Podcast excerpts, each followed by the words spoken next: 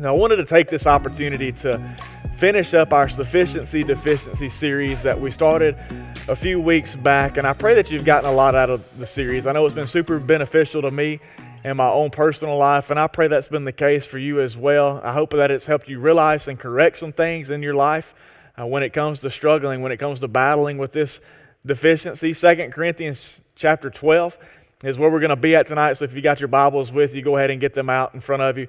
Make your way to Second Corinthians chapter 12, as that's where we find our message for this fifth installment that's going to finish up our, our series that we've been in. Paul, in context, is speaking about a wild experience in which he has been apparently called up to heaven. And after that's all said and done, he's sent back to the earth. God gives him a thorn in the flesh, so to speak, to help keep him humble. And I want to take a moment to say, uh, as a matter of, of emphasis, that we always need to make sure that we see our sufficiency through the right frame. Paul knew that because we just saw last week how he spoke to the fact that he realized that his sufficiency was from God. But once he began to experience some amazing things that God was doing in his life, God gave him this thorn in the flesh to keep him humble. But it also helped him to be reminded of and to see his sufficiency through the right frame. Once our sufficiency is established in Christ, once we grow in this truth and this understanding of that, the temptation can become for us to think we are somehow sufficient of ourselves now. And so God wanted to remind Paul always that his sufficiency was from him.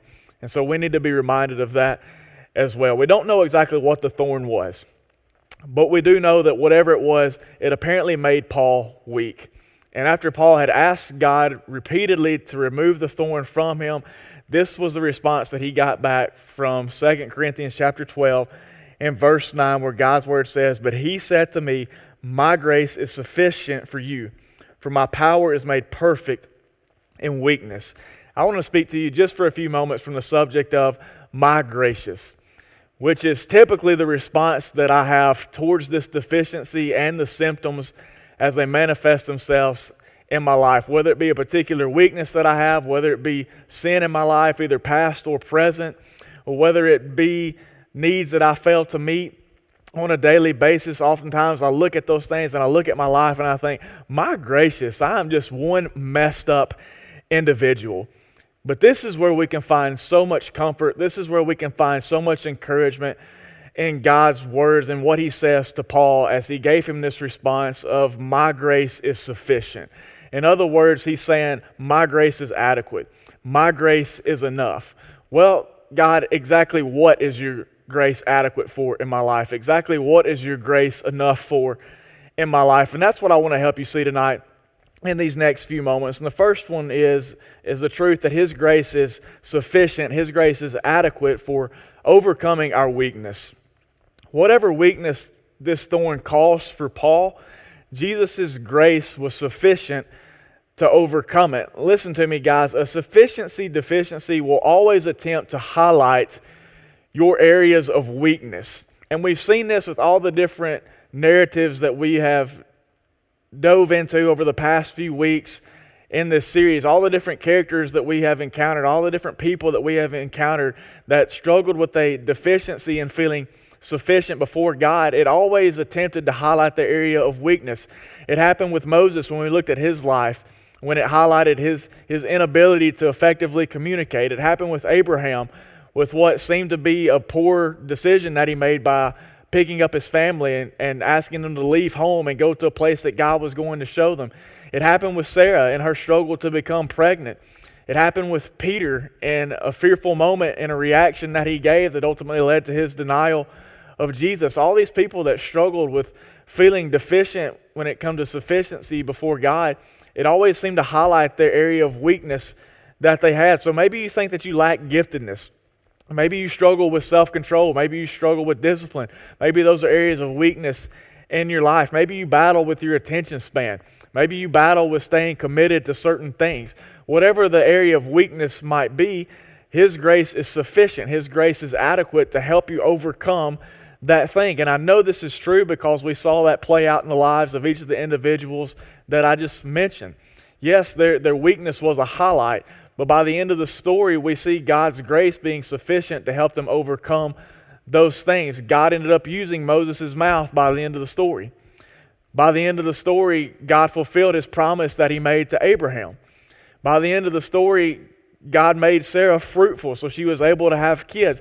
By the end of the story, Christ restored Peter and emboldened him to go and preach the gospel at Pentecost. And so we see God coming through time and time again with a sufficient amount of grace to overcome the weakness that we might have in our life. His power is made perfect in weakness. That was his response to Paul. So if you think about that, your weakness actually creates the perfect opportunity for God's power to enter in to your life. So his grace sufficiently overcomes our weakness.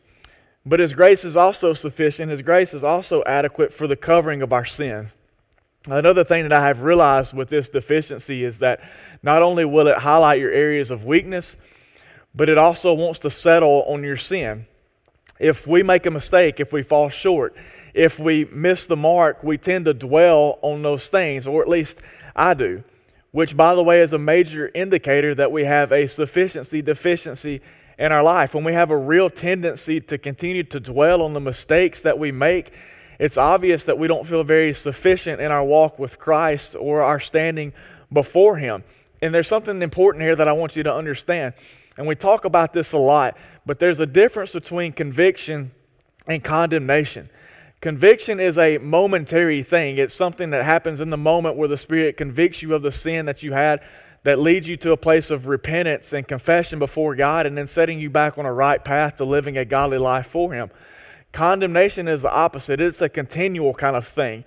It, it carries with it a finality of, of judgment. So there are two very distinguishing marks between conviction and condemnation. Conviction is momentary, condemnation is continual, but we know that there is no condemnation for those who are in Christ. Why is that? Why is there now no condemnation for those who are in Christ?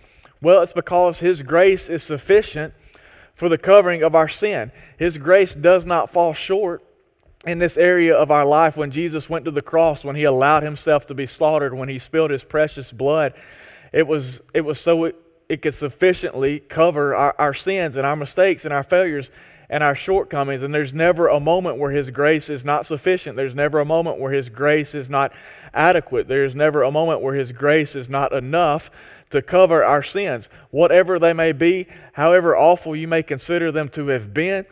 There's never a moment where Christ's grace isn't sufficient enough to cover our sin. So His grace sufficiently covers our sin just in the same way it overcomes our weakness. The third thing I want you to see is that His grace is sufficient or His grace is adequate for propelling our purpose.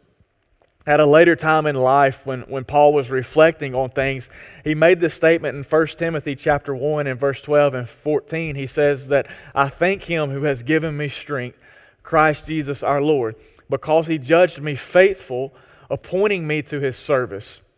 And the grace of our Lord overflowed for me with the faith and love that are in Christ Jesus. Paul realized that God had appointed him to a special kind of service. He realized that God had given him a purpose to live out. But even more so, on top of all that, he realized that God had provided the grace that he needed to propel him into that purpose, to propel him into that calling. The grace of God is adequate. The grace of God is enough to propel you into whatever purpose he has for your life specifically as well. You are appointed, and His grace is all that you need to be propelled. I remember when I was struggling with my call into full time ministry, I remember thinking, God, there's no way that, that I can do this. There's no way that I can be this person. As I looked at the qualifications in Scripture for what pastors were supposed to look at, the more intimidated I became by the thought of being called into that purpose. And so I began to battle with God. I began to wrestle with God a little bit and give him all the litany of reasons, all the litany of excuses of why I shouldn't be the person to step into that kind of a calling, kind of like Moses was at the burning bush. And, and, they were really just me listing off to God my insufficiencies, all the areas in which I felt inadequate, all the areas in which I felt like I wasn't enough. And I remember during that time as I was wrestling through that, God pointed me to this specific passage that He used in Paul's life as well and reminded me that His grace was sufficient. It didn't matter if I felt like I was qualified. It didn't matter if I felt like I was sufficient enough for it. It didn't matter if I felt like I was adequate enough to live up to the qualifications or the expectations that God had set forth for fulfilling this kind of calling. The only thing that mattered was the fact that He was calling me into it and that I knew that His grace would be sufficient enough to carry me or to propel me into it. And guys, I want you to know that the same is true for your life as well. And whatever purpose that God might be trying to propel you into, His grace is sufficient to give you what you need to live out that calling. It's not a matter of your qualifications. It's not a matter of your giftedness. It's not a matter of your feelings, like we've talked about a couple of weeks ago. God's grace is sufficient to propel you into the purpose that He has set aside specifically for your life, and He will provide everything that you need in order to fulfill that in its fullest. So trust Him when He says that His grace is sufficient to propel you into your purpose and just see the amazing ways in which that promise will come true in your life as you pursue Him, as you seek after Him, as you live out that calling that He has placed into your life. And then the last truth that I want to share with you tonight is that His grace is adequate or His grace is sufficient for meeting our needs. That is all of them, but specifically for living out a godly life, which is where, if you're like me, you feel insufficient most of the time. I can feel insufficient as a husband. I can feel insufficient at times as a dad. I can feel insufficient at, at, times as a leader, as a pastor. I can feel insufficient at times in my relationships with my friends, with people that I'm trying to disciple, people that I'm trying to mentor, people that I'm just trying to be there for in general. But most of the time, my deepest insufficiencies come from trying to live out a godly life. But listen to what Paul says in 2 Timothy chapter 4, verse 7, and I'm going to grab part of verse 17 as well. He says that I have fought the good fight, I have finished the race, I have kept the faith. And then he goes on to say that the Lord stood by me and strengthened me, so that through me the message might be fully proclaimed and all the Gentiles might hear it. What Paul came to realize is that by the end of his life, as he looked back on this amazing calling that God had placed upon his life, as he looked back on where he had came from, being a persecutor of the church, being a blasphemer of the name of God, even, and how Jesus Christ met him on the Damascus Road that day and redeemed him and saved his life and put him into a position where he would be the one to carry the gospel to the Gentiles. I'm sure there were times when Paul thought there's no way that I will be able to live out this life that God has called me to. There's no way that I will be able to live up to these expectations. But here at the end of his life, he looks back and he realizes what Christ had brought him out of, what Christ had placed him into, and the work that Christ had done in the midst of all that. He says, I have fought the good fight. I have finished the race. I've kept the faith. And the only reason I was able to do so was because of this sufficient grace of my Lord who stood by me and strengthened me so that the message might be fully proclaimed. As he looked back and reflected on what Christ had done in his life, he realized that this promise that God had made to him, that his grace was sufficient for him, was true all the way to the end of his life. God's grace had carried him through an amazing ministry. The gospel had gone out.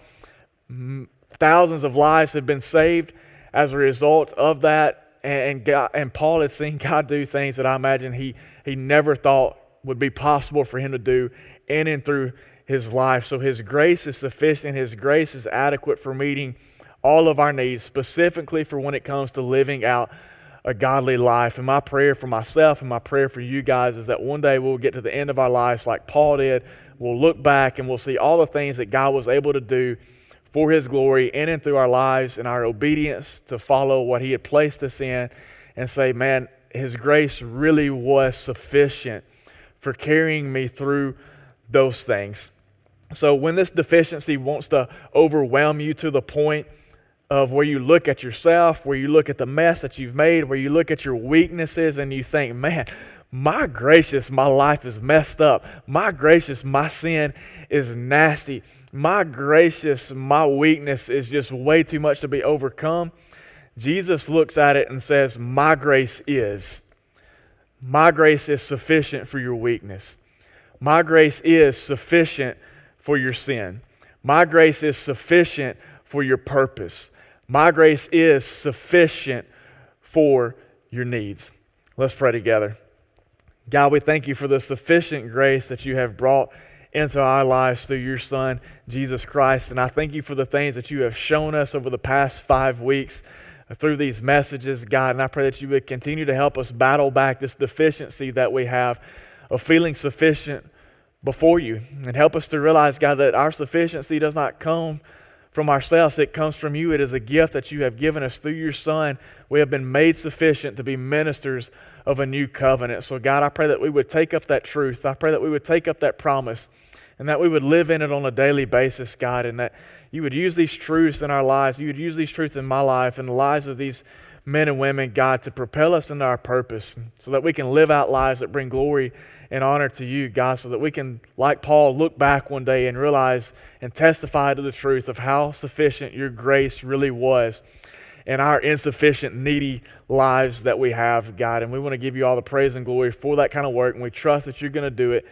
in our midst and in the midst of, of the people that you have placed in our sphere of influence to have an impact on, God, in this time of, of unknown, in this time of uncertainty, in this time of fear and anxiety for so many people, God, may we be faithful stewards to go out with a sufficient grace and let people know that even in the midst of all this stuff, God's grace is sufficient to pull them out of every sin, of every worry, of every stress, of every anxiety that they may have taking place in their lives. God, we love you. We praise you. We thank you for your goodness in our lives. We ask all these things in the precious and holy name of Jesus. Amen. Thanks so much for tuning in this week. I just want to remind you that next week we won't be going live since technically it is spring break week. We're going to take that week off, but I want to highly encourage you to come back with us a couple weeks from now as me and Ashley, as well as with some input from our life support team, are going to come together and collectively share with you some things that if we could, we would go back and change about our college years. So I want to encourage you to be a part of that in the coming weeks. We're going to be sharing some really cool and interesting things with you guys. In the meantime, be safe. We'll see you back here live in a couple of weeks.